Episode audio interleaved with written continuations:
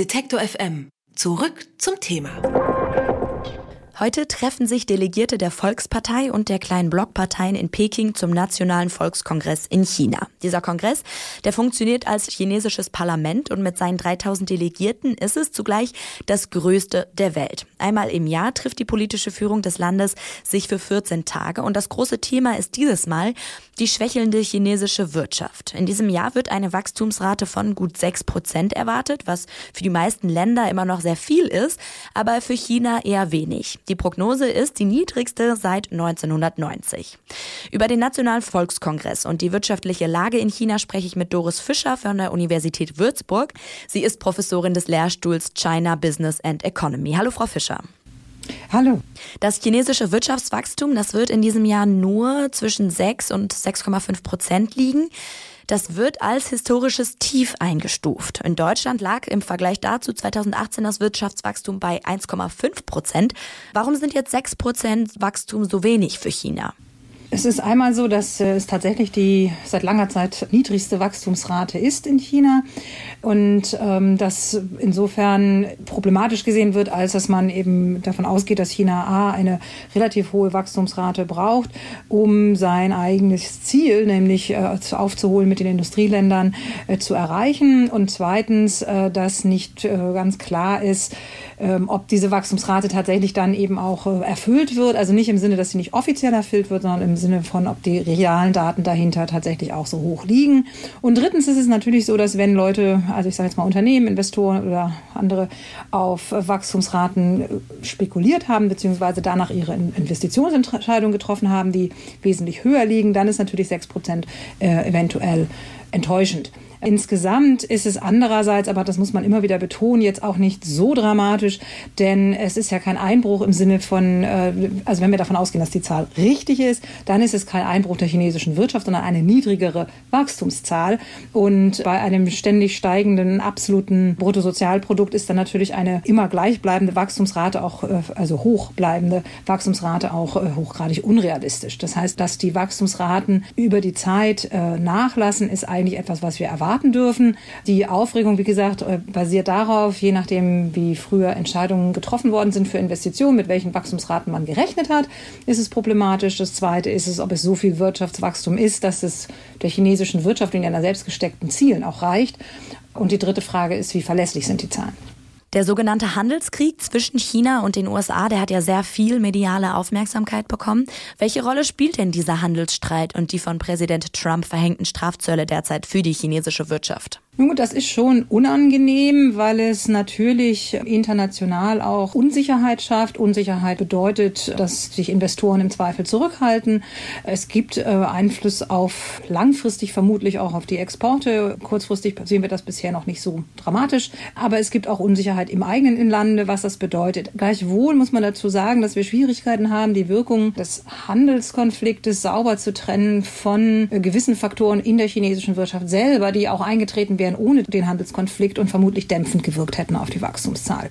Die chinesische Regierung hat Ende 2017 beschlossen gehabt, dass sie die Schuldenproblematik äh, sozusagen abbauen will und äh, das hat auch schon vor dem Handelskrieg beziehungsweise zumindest vor diesem Konflikt schon dazu geführt, dass man mit einem Einbruch in den Wachstumsraten gerechnet hat. Wir haben dann im Laufe des Jahres eigentlich zum Teil gerade bei den Exporten sogar noch wachsende Zahlen gehabt, weil gewisse Entscheidungen auch einfach vorweggenommen wurden. Also bevor die Zölle sozusagen gegriffen haben, hat, äh, haben natürlich viele noch schnell versucht zu exportieren. Insofern haben wir da auch so ein bisschen unterjährige Schwankungen drin. Ähm, das sind zwei Faktoren, die zusammenkommen. Die, die Frage, wie stabil die chinesische Wirtschaft insgesamt aufgestellt ist im Moment und wie gut die chinesische Regierung darauf vorbereitet ist, sozusagen diesen Wachstumspfad äh, wieder anzukurbeln, beziehungsweise China auf eine neue Wachstumsstrategie umzupolen und wie weit eben sozusagen der äh, Handelskonflikt da auch mit reinspielt. Eine weitere Herausforderung, vor der China gerade steht, scheint ja der, die Demografie zu sein. Die Volksrepublik, die hat 2015 die Ein-Kind-Politik offiziell aufgehoben. Seitdem ist aber die Geburtenrate kaum angestiegen und die Bevölkerung altert sogar. Inwiefern ist dieser demografische Wandel in China jetzt für die Wirtschaft schon spürbar? Gut, wir haben erstmals ähm, kein Wachstum an Arbeitskräftpool, wächst nicht mehr. Äh, das ist in der Tat natürlich ein langfristiges Problem, weil wir in China noch kein Sozialversicherungssystem haben, das in gleicher Weise ausgebaut ist wie bei uns, weil Probleme von äh, der Versorgung der Älteren mittelfristig immer größer werden müssen, äh, nicht werden müssen, sondern werden werden. Ähm, und äh, insofern ist es schon ein Faktor.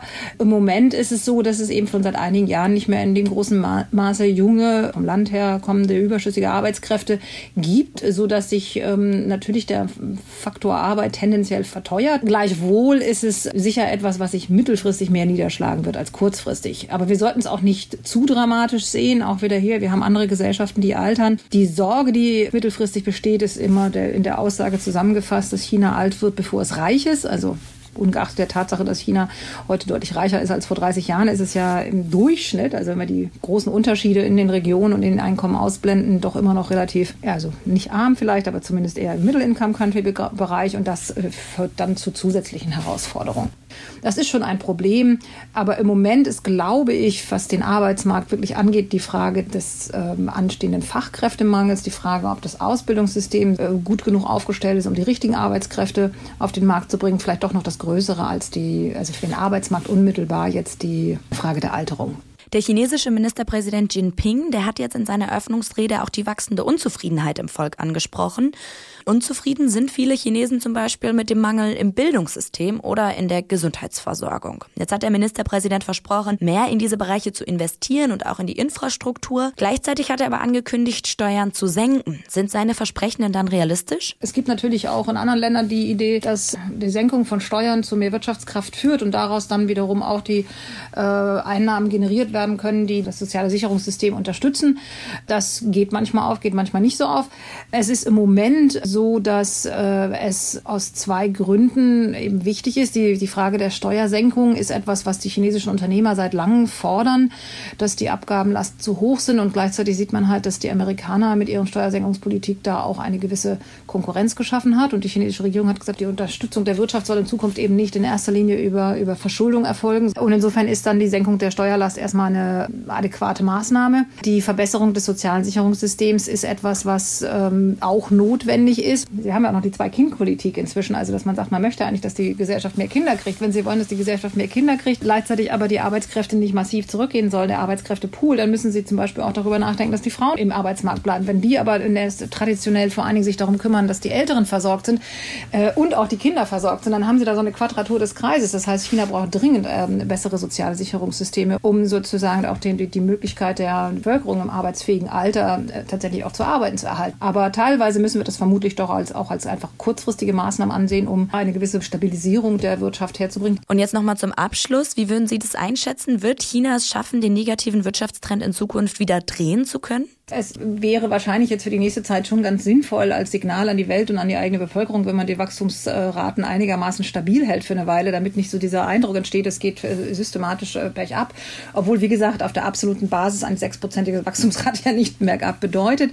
Was wir ganz dringend brauchen, ist, äh, glaube ich, dann auch ein Vertrauen in die Zahlen, weil ich sagte ja, es gibt eben auch immer eine Diskussion darum, wie gut sind die Zahlen. Es gibt, in, es gibt viele, die zweifeln, dass sie verlässlich sind, gerade was den letzten Winter angeht. Es gibt dann auch viele Gegenpositionen. Es ist halt immer schwierig, schwierig, das dann für China in Gänze zu, zu überprüfen, um nicht zu sagen unmöglich.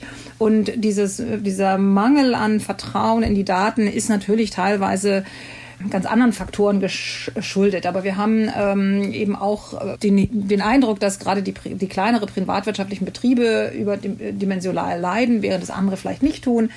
Ähm, wir haben sehr unterschiedliche Signale und ich glaube, da, da Ruhe reinzubringen und einfach zu sagen, die chinesische Regierung hat eine Idee, wie sie da wieder rauskommt, das ist wichtig grundsätzlich, ich beschäftige mich jetzt seit über 30 Jahren mit der chinesischen Wirtschaft, würde ich mal sagen, ich habe ziemlich großes Vertrauen daran, dass die chinesische Regierung die Probleme einigermaßen äh, oder gut diagnostiziert und in der Regel auch gut darauf reagiert.